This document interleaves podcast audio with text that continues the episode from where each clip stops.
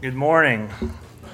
I confess a little bit this morning that my heart is racing. I had the opportunity yesterday to go to a one day conference, and uh, a video of a small church in China had just received Bibles. They had been waiting for years to receive Bibles, and, and to see those individuals weep and praise the Lord for God's Word for the first time just receiving that was really convicting. And, and as I read and opened my Bible this morning um, in preparation for this, uh, my eyes were opened of how I've taken advantage of God's Word. And so, out of respect of our risen Savior, out of respect of His Word that is truth, would you please stand with me and turn in your Bibles to 1 John chapter 2. We'll be starting in verse 7, reading through verse 11. 1 John chapter 2, starting in verse 7, reading through verse 11. And if you do not have a Bible, feel free to use a Pew Bible on page 708. Brethren, I write no new commandment to you, but an old commandment which you have had from the beginning.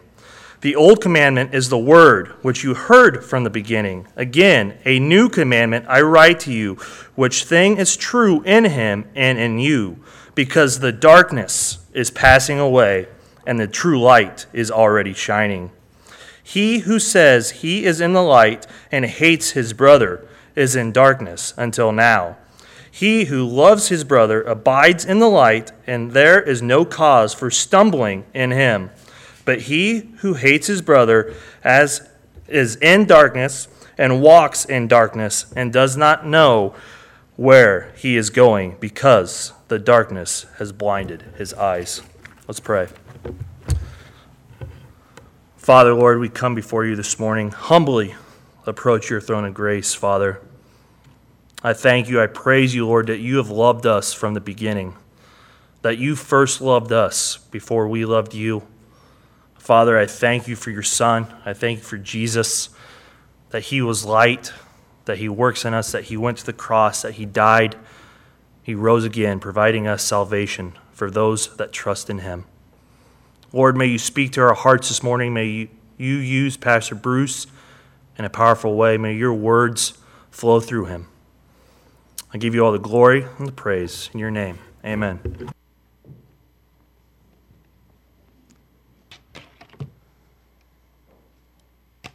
Well, how many of you have experienced a DTR?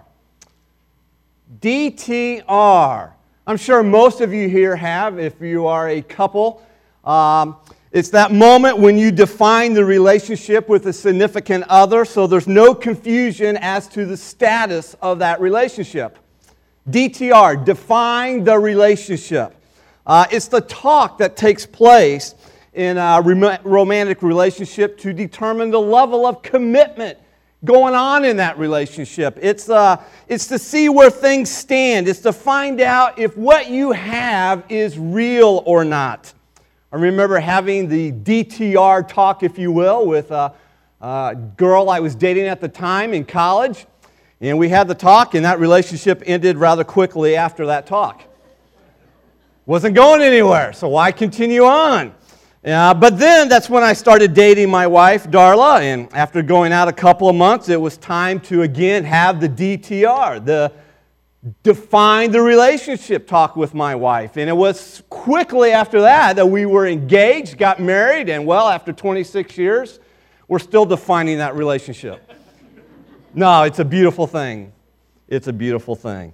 Uh, here in the book of John, John is kind of doing the same thing. I should say, First John.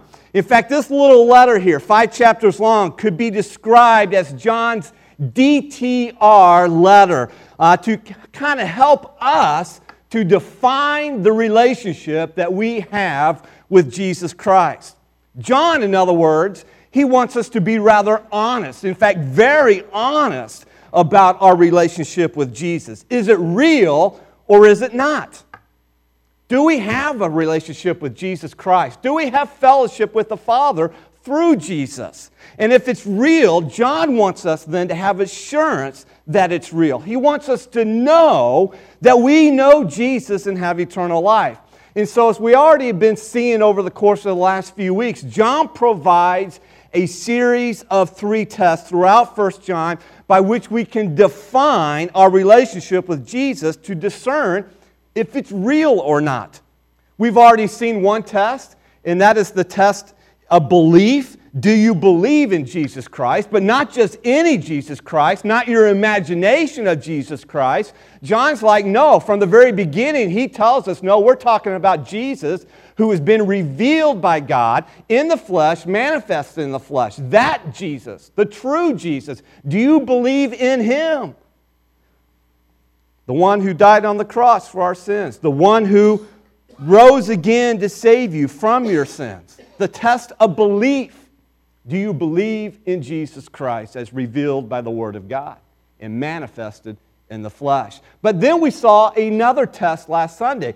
In John, we kind of call it this test of obedience. Do you obey Jesus? We learned last Sunday that obedience shows that we really know Jesus. It's an evidence, if you will, of our salvation because if you know Jesus, you obey him. And if you obey Jesus, you know Jesus. Well, today we come to John's third test. And we could call it the test of love. And so let me ask it this way Are you saved and you know it? We've kind of been using this question for the last few weeks here. Are you saved and you know it? And then your life will surely show it by your love for one another. Your life will surely show it by your love for one another. In fact, John writes in 1 John 2 3, Now by this we know that we know him if we keep his commandments. That's the obedience test. And so John starts in this whole section here in the first chapter of John, and then going into the second chapter, he starts by saying that we know that we know Jesus because we obey his commandments.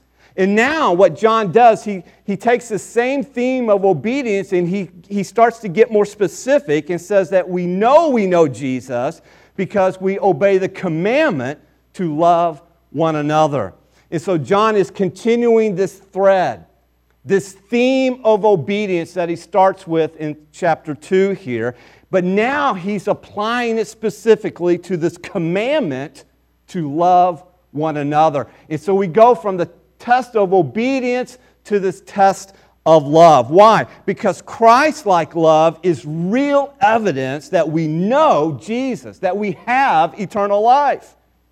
In fact, Jesus himself tells us that true believers are identified by their love for one another in John 15, 13 35, where Jesus says, By this all people will know that you are my disciples if you have love for one another. So here's John's test of love. It's one question. We could pose it this way Does your love for one another identify you as a true believer? Does your love identify you as a true believer? Or does your lack of love, to say it in the negative, does your lack of love identify you simply as a hater in life?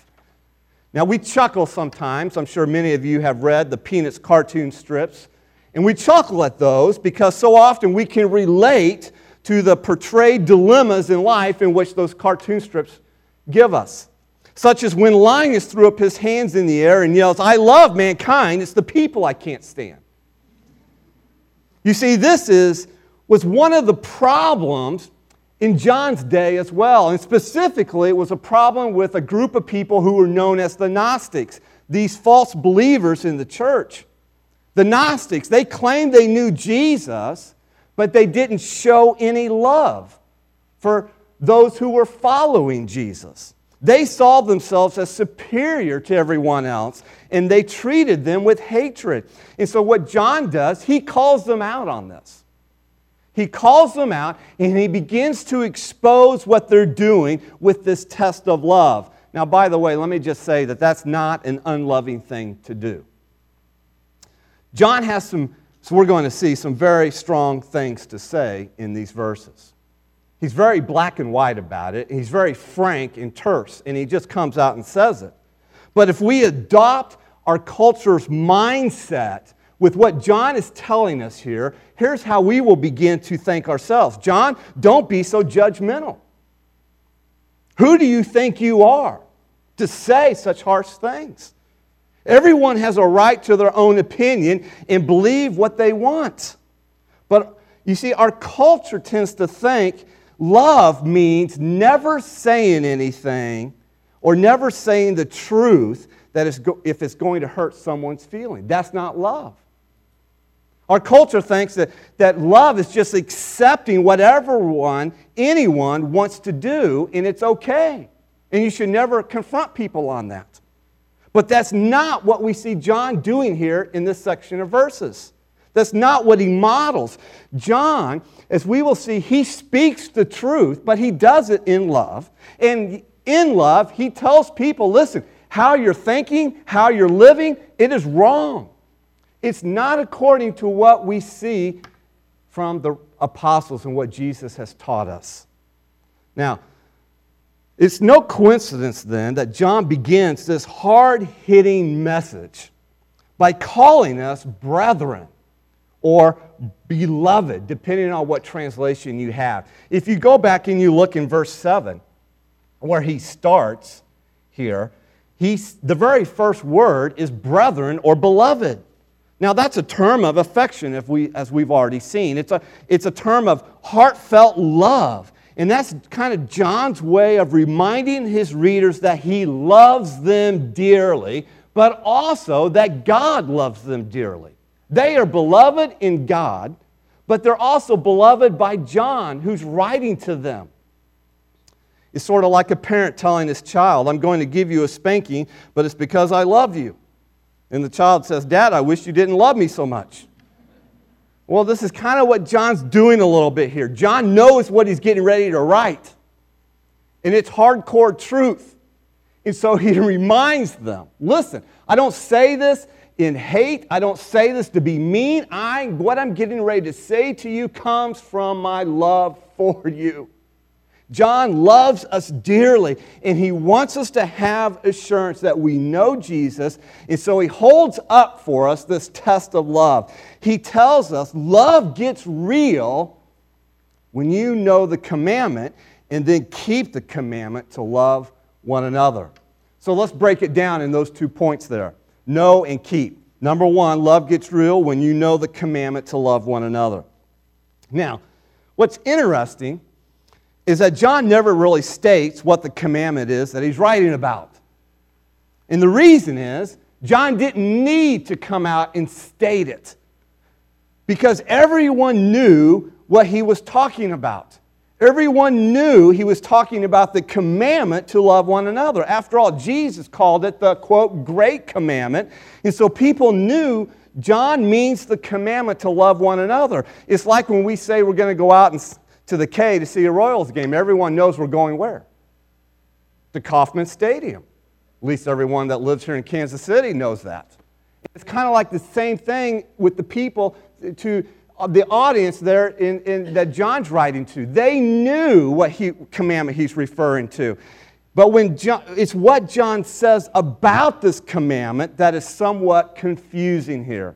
Look at it here in 1 John 2. Look at it in verses 7 and 8. He says, Brethren or beloved, I write no new commandment to you, but an old commandment which you have had from the beginning. The old commandment is the word which you heard from the beginning. Again, a new commandment I write to you which thing is true in him and in you because the darkness is passing away and the true light is already shining. So John says he's writing about an old commandment, but then he says he's writing about a new commandment. John, make up your mind, right? Which is it? Is it old or new? And the answer is it's both. The commandment he's referring to is both old and new.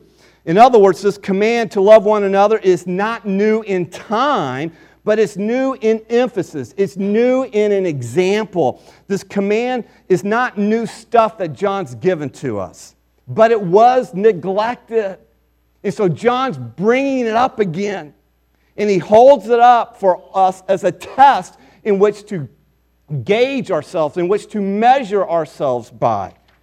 So let me show you how this is a new and an old commandment, how it's both. First of all, the commandment was established in the past. That is, love one another as we love ourselves.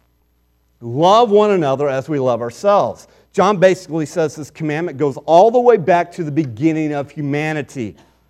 In 1 John 3, verses 11 and 12, John even echoes this commandment to love one another, and then he illustrates it by the uh, rejection of this commandment by referring to Cain's murder of his brother Abel.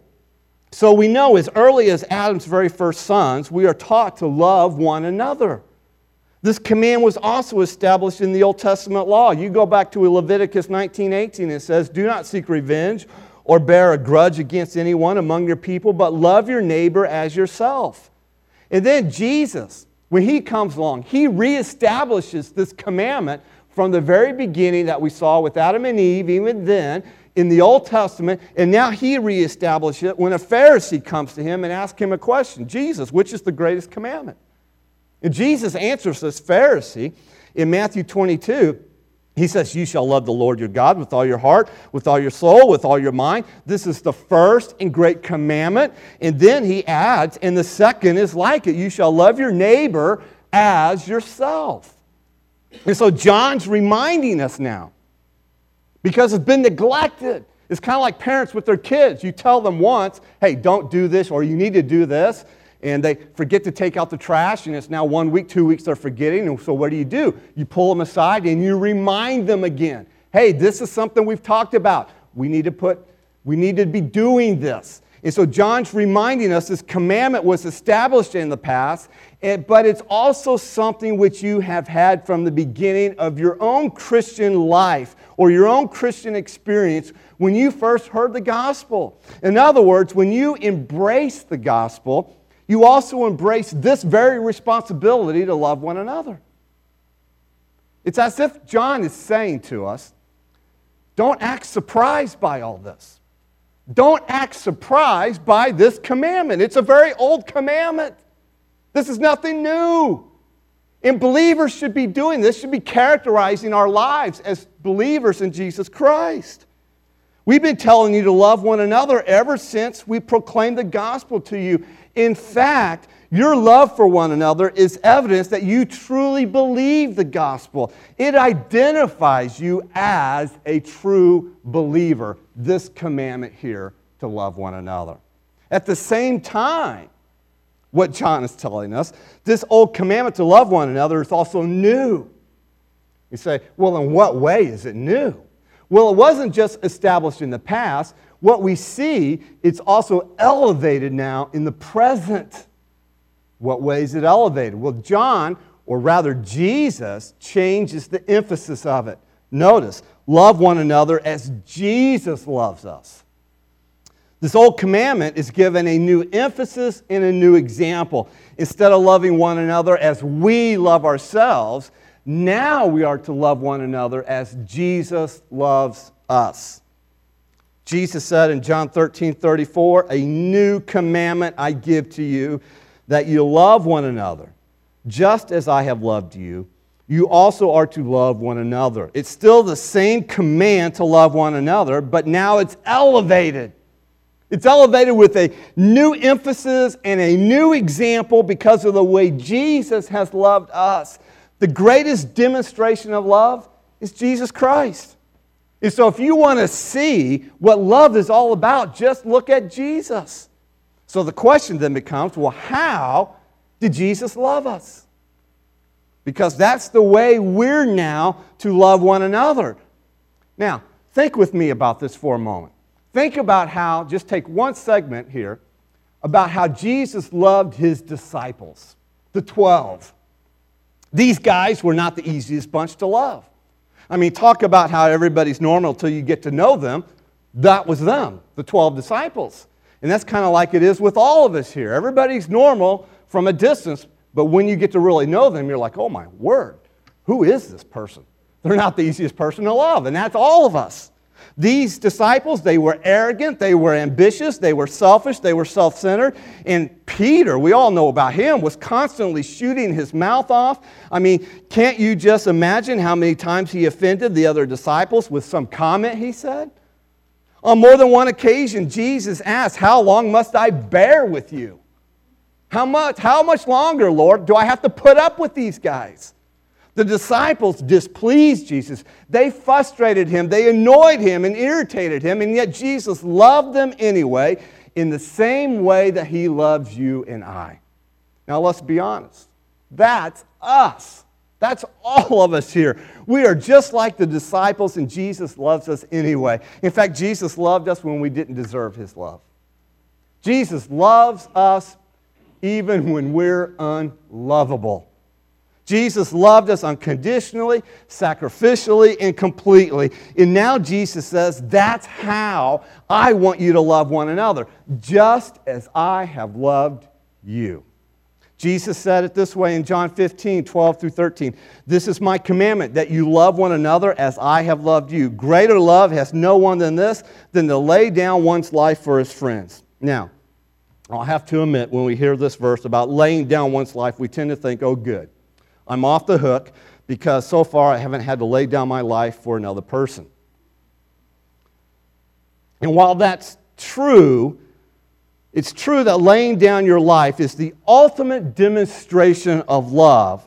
That's what Jesus did for us when he died on the cross. We're missing the application of this, of what Jesus said, if that's all we think it means. You see, we can love as Jesus loved without, quote, laying down our life and literally dying for someone. You say, how is that? Well, by laying down our rights, laying down our preferences, laying down my selfishness, laying down my desire to be served. And when we do that, we, in a sense, are laying down our lives for one another. Paul put it this way in Philippians 2 3 through 6. He says, Don't be selfish. Don't live to make a good impression on others. Be humble, thinking of others as better than yourself. Don't think only about your own affairs, but be interested in others too, in what they are doing. Your attitude should be the same of, as Jesus had. Though he was God, he did not demand and cling to his rights as God. Now, I read that out of the New Living Translation because many of us are familiar with that passage, and once we're familiar with something, we can kind of get so used to it. And so this has a little different twist on how it's read, how we say it, how we hear it. This is the application of the command to love one another. We love people who are difficult, we love people who, who are disgruntled and disagreeable, just as Jesus has loved us. Now, don't miss, though, what John says in verse 8. Look at it with me again. He says, Again, a new commandment I write to you which thing is true in him and in you. This love that Jesus John's talking about isn't true just for Jesus. John is telling us that what is true in Jesus is also true in you, in believers. Now that's interesting here. That's important. That's a bigger deal than we think. In other words, what John is saying here is that when we demonstrate the love of Jesus, we are also demonstrating the light of Jesus Christ. Notice the last part of verse 8. Because the darkness is passing away and the true light is already shining. Now, what is that referring to? Well, when Jesus entered the world, he became the light of the world. His birth, what we celebrate at Christmas, marked the sunrise of eternal light. Spiritual darkness has been penetrated by Jesus. Oh, there's still darkness in this world, spiritually speaking. But as the light of Jesus' gospel spreads, the darkness is replaced by light. The light of Jesus, the light of the gospel. And when Jesus returns, the darkness will pass away completely and fully, along with Satan, who is the prince of darkness. For John, what he's doing is saying that love and light are part of the same gospel. In fact, in John's mind, you cannot mention one without the other. Love and light go together here. And so love gets real when you know this commandment to love one another. You know the supreme emphasis Jesus had put on it. And you know Jesus is our supreme example to follow when it comes to loving one another. Because what's true in Jesus, John says, listen, that's also true in you. Why? Because we're in Christ and Christ is in us. And so, what's true for him is true for us. This is how we are to love one another, just as Jesus loved us. But it's not enough just to know all this. It's not enough just to know this commandment. John goes on and says, Love gets real when, number two, you keep the commandment to love one another. Now, this is where our love for one another gets real. This is where our love identifies us as true believers. When it comes to the test of love, there's only one question on John's test Are you keeping the commandment or not? That is, do you love or do you hate? Look what John writes here again in verses 9 through 11. He says, He who says he is in the light and hates his brother is in the darkness until now. He who loves his brother abides in the light, and there is no cause for stumbling in him. But he who hates his brother is in darkness and walks in darkness and does not know where he is going because the darkness has blinded his eyes. Now, there's two realities that John brings forth about loving one another. Two realities here. The first reality is this loving one another, he tells us, is evidence your relationship with Jesus is real. When we love one another, when we show Christ like love to one another, John says that's evidence, that's tangible evidence, that's real evidence, it's authentic evidence that your relationship with Jesus Christ is real. One of the evidences for knowing you're a true believer is whether you love one another. John says you cannot say you're in the light and then hate your brother or sister in Christ. Basically, John just comes out and he's so black and white about it. He just says, listen, if you claim to know Jesus, but you show no love for other believers, then you're living in darkness in spite of your claim to be living in the light. You cannot say, oh, yeah, I know Jesus, and then hate other believers at the same time. Listen, if hatred characterizes your life, then you're still living in darkness and not in the light. Now, we probably ought to stop here and ask a question. What does John mean by hate? What does he mean by hate? Well, let me give you a simple definition here. Hate is a it's this feeling of hostility, animosity, or dislike for someone else. Hate means to harbor an underlying attitude that despises someone else and views them as an enemy.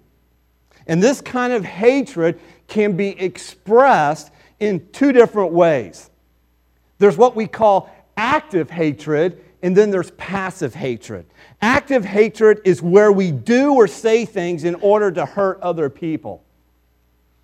Most of us are more probably familiar with the passive kind of hatred, where we express ourselves by being cold and indifferent and uncaring.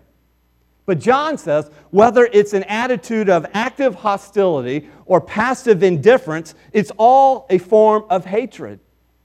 And John says this kind of person, if this is what characterizes your life, is not a true believer because he's still living in the darkness. Now, again, what John does here, he gives no wiggle room. There's no room for excuses in John's mind here. Basically, he's saying if my life is not marked by this kind of Christ like love and how Jesus has loved us, then I'm living in darkness no matter how much I claim to be living in the light. In other words, there's no in between, it's all or nothing.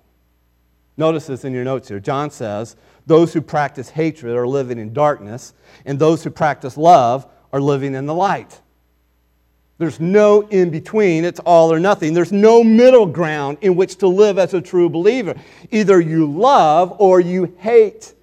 When love is absent, then hate is present. There's no in between. There's no, well, I don't like him, he annoys me, so I'm just going to sort of ignore him. Listen, John says, you don't have that right anymore.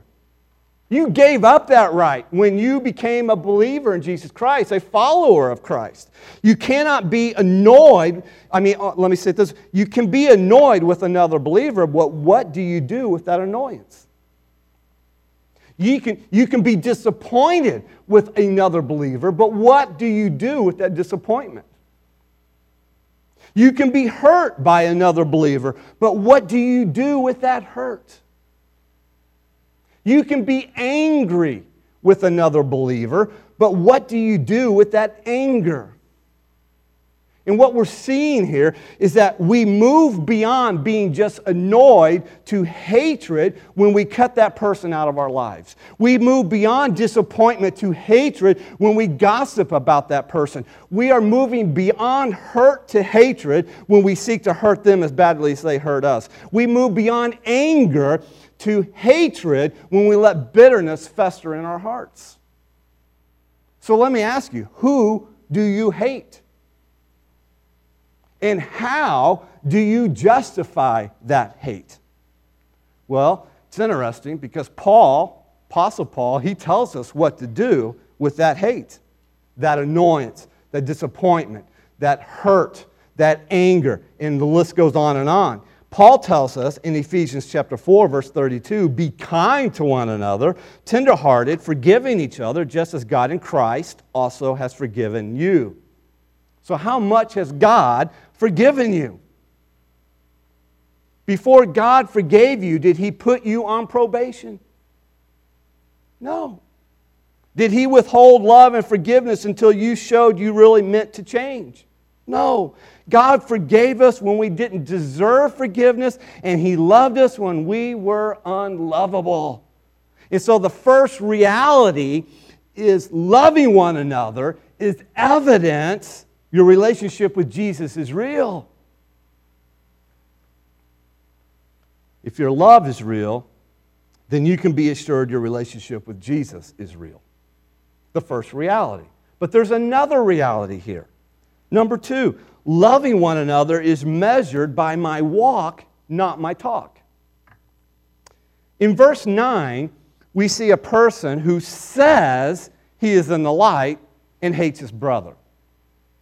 You drop down to verse 10, and we see a person who loves his brother and abides in the light. Now, did you notice the subtle difference between the two people? One says, but the other says nothing. This person doesn't need to say anything. His actions speak louder than his words. He doesn't claim to be in the light, he just abides in the light.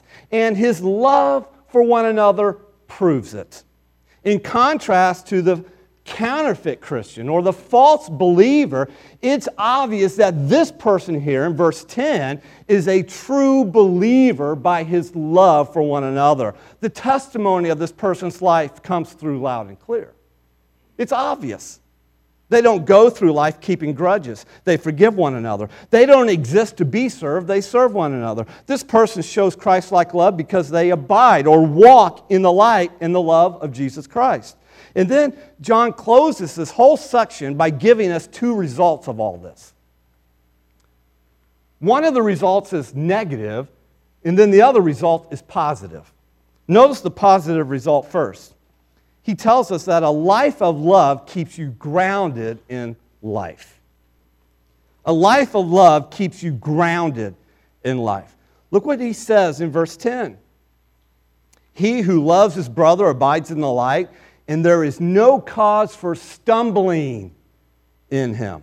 Now, stumble, great little word that John uses here. It actually means to fall into something.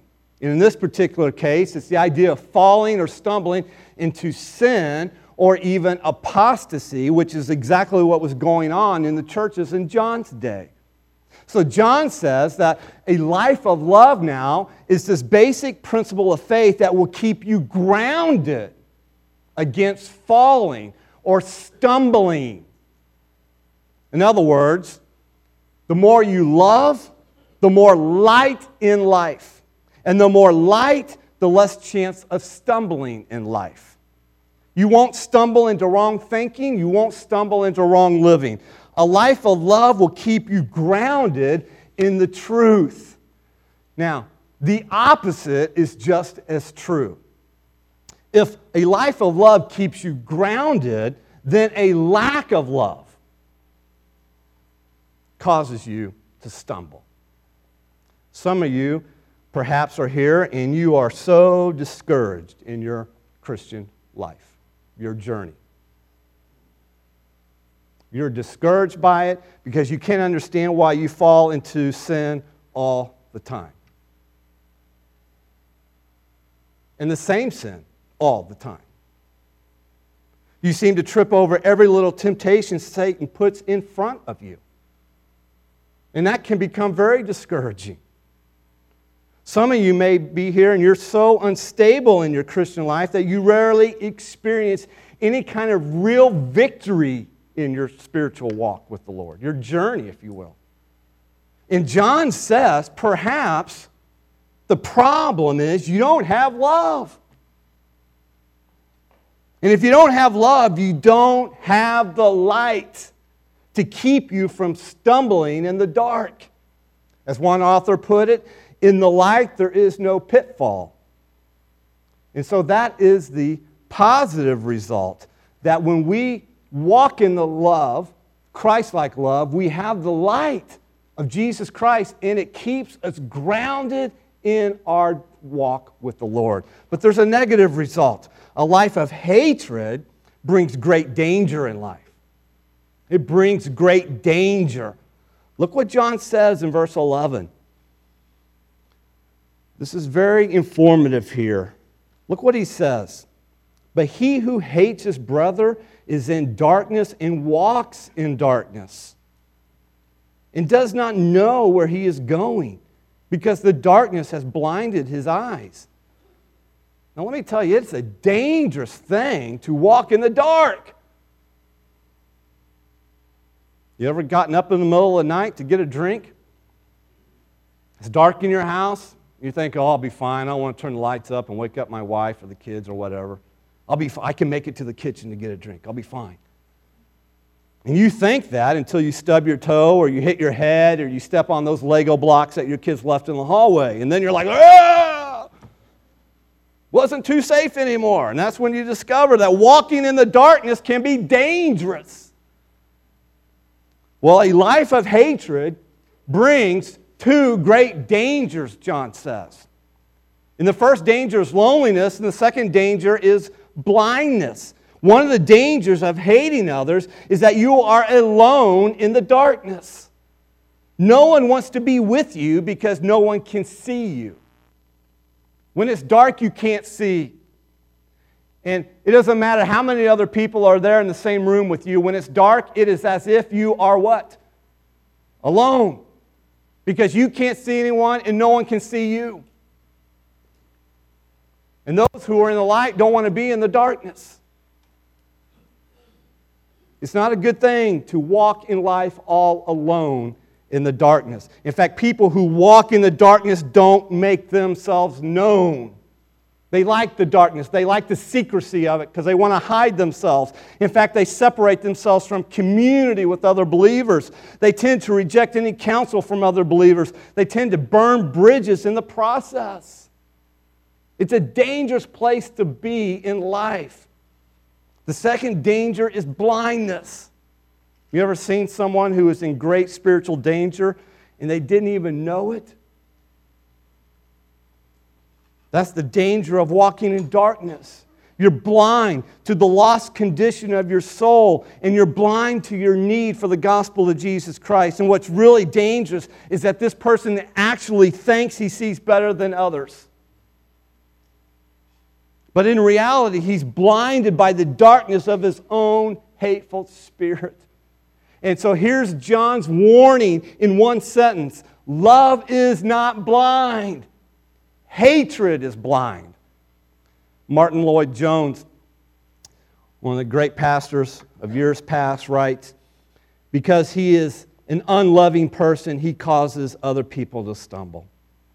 These people with this unloving nature are always finding problems and troubles. They always see insults where they do not exist. There is always something upsetting them. They're, they are always being put out. They are constantly stumbling because of their unloving spirits. A life of hatred is a life of darkness. It's a life of frustration, disappointment, discontentment. It's a life of sorrow and loneliness because we're not only separated from other believers, but most of all, a life in the darkness is we are separated from God the Father. And we're not only in danger in this life, we are in danger in the next life of spending eternity in hell. If we don't check our hearts to see whether or not we truly know Jesus Christ as our Lord and Savior. What John writes in these verses should be very challenging to us and very convicting. Because you can't say you know God and just cut a brother or sister out of your life. Listen, I know stuff happens between people. We're human beings, right? Stuff happens in families, stuff happens in church families. And by the way, he's not talking about our love for the world, for lost people, although that's not, he's not saying we shouldn't love lost people, but John is targeting our love for one another, our love for brothers and sisters in Jesus Christ, in the family of God. And yes, stuff happens. But how are we any different from the world if we just treat people like they treat us? True believers are identified by our love for one another. So, how do we know that we know Jesus? Well, John says it's very simple. We know that we know Jesus because we obey him, and that obedience shows up most of all in our love for one another. So when our love gets real, the assurance of our salvation gets real too. That's the whole summary of all this. When our love gets real, our assurance of our salvation gets real too. Are you saved and you know it here this morning? Then your life will surely show it by your love for one another. In fact, your love makes it obvious that you're a true believer in Jesus Christ because only true believers in Jesus Christ can actually love like Jesus Christ. Now, as we conclude, let me ask you a simple question of application. How's your love life here this morning? And I don't mean romantically with your spouse or significant other. I mean, how's your love life when it comes to loving one another? Brothers and sisters in Jesus Christ. Who is hardest for you to love? Right now, think of that person. Who's hardest for you to love? Who has hurt you the most lately?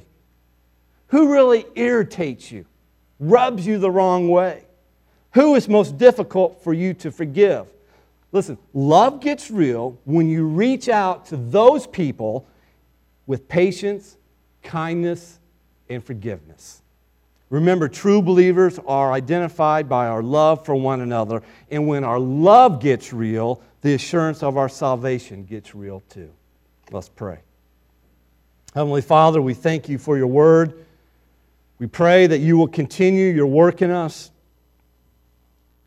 And Lord, we, we pray and ask that you would forgive us of our sins, our hatred of one another at times, both active and passive.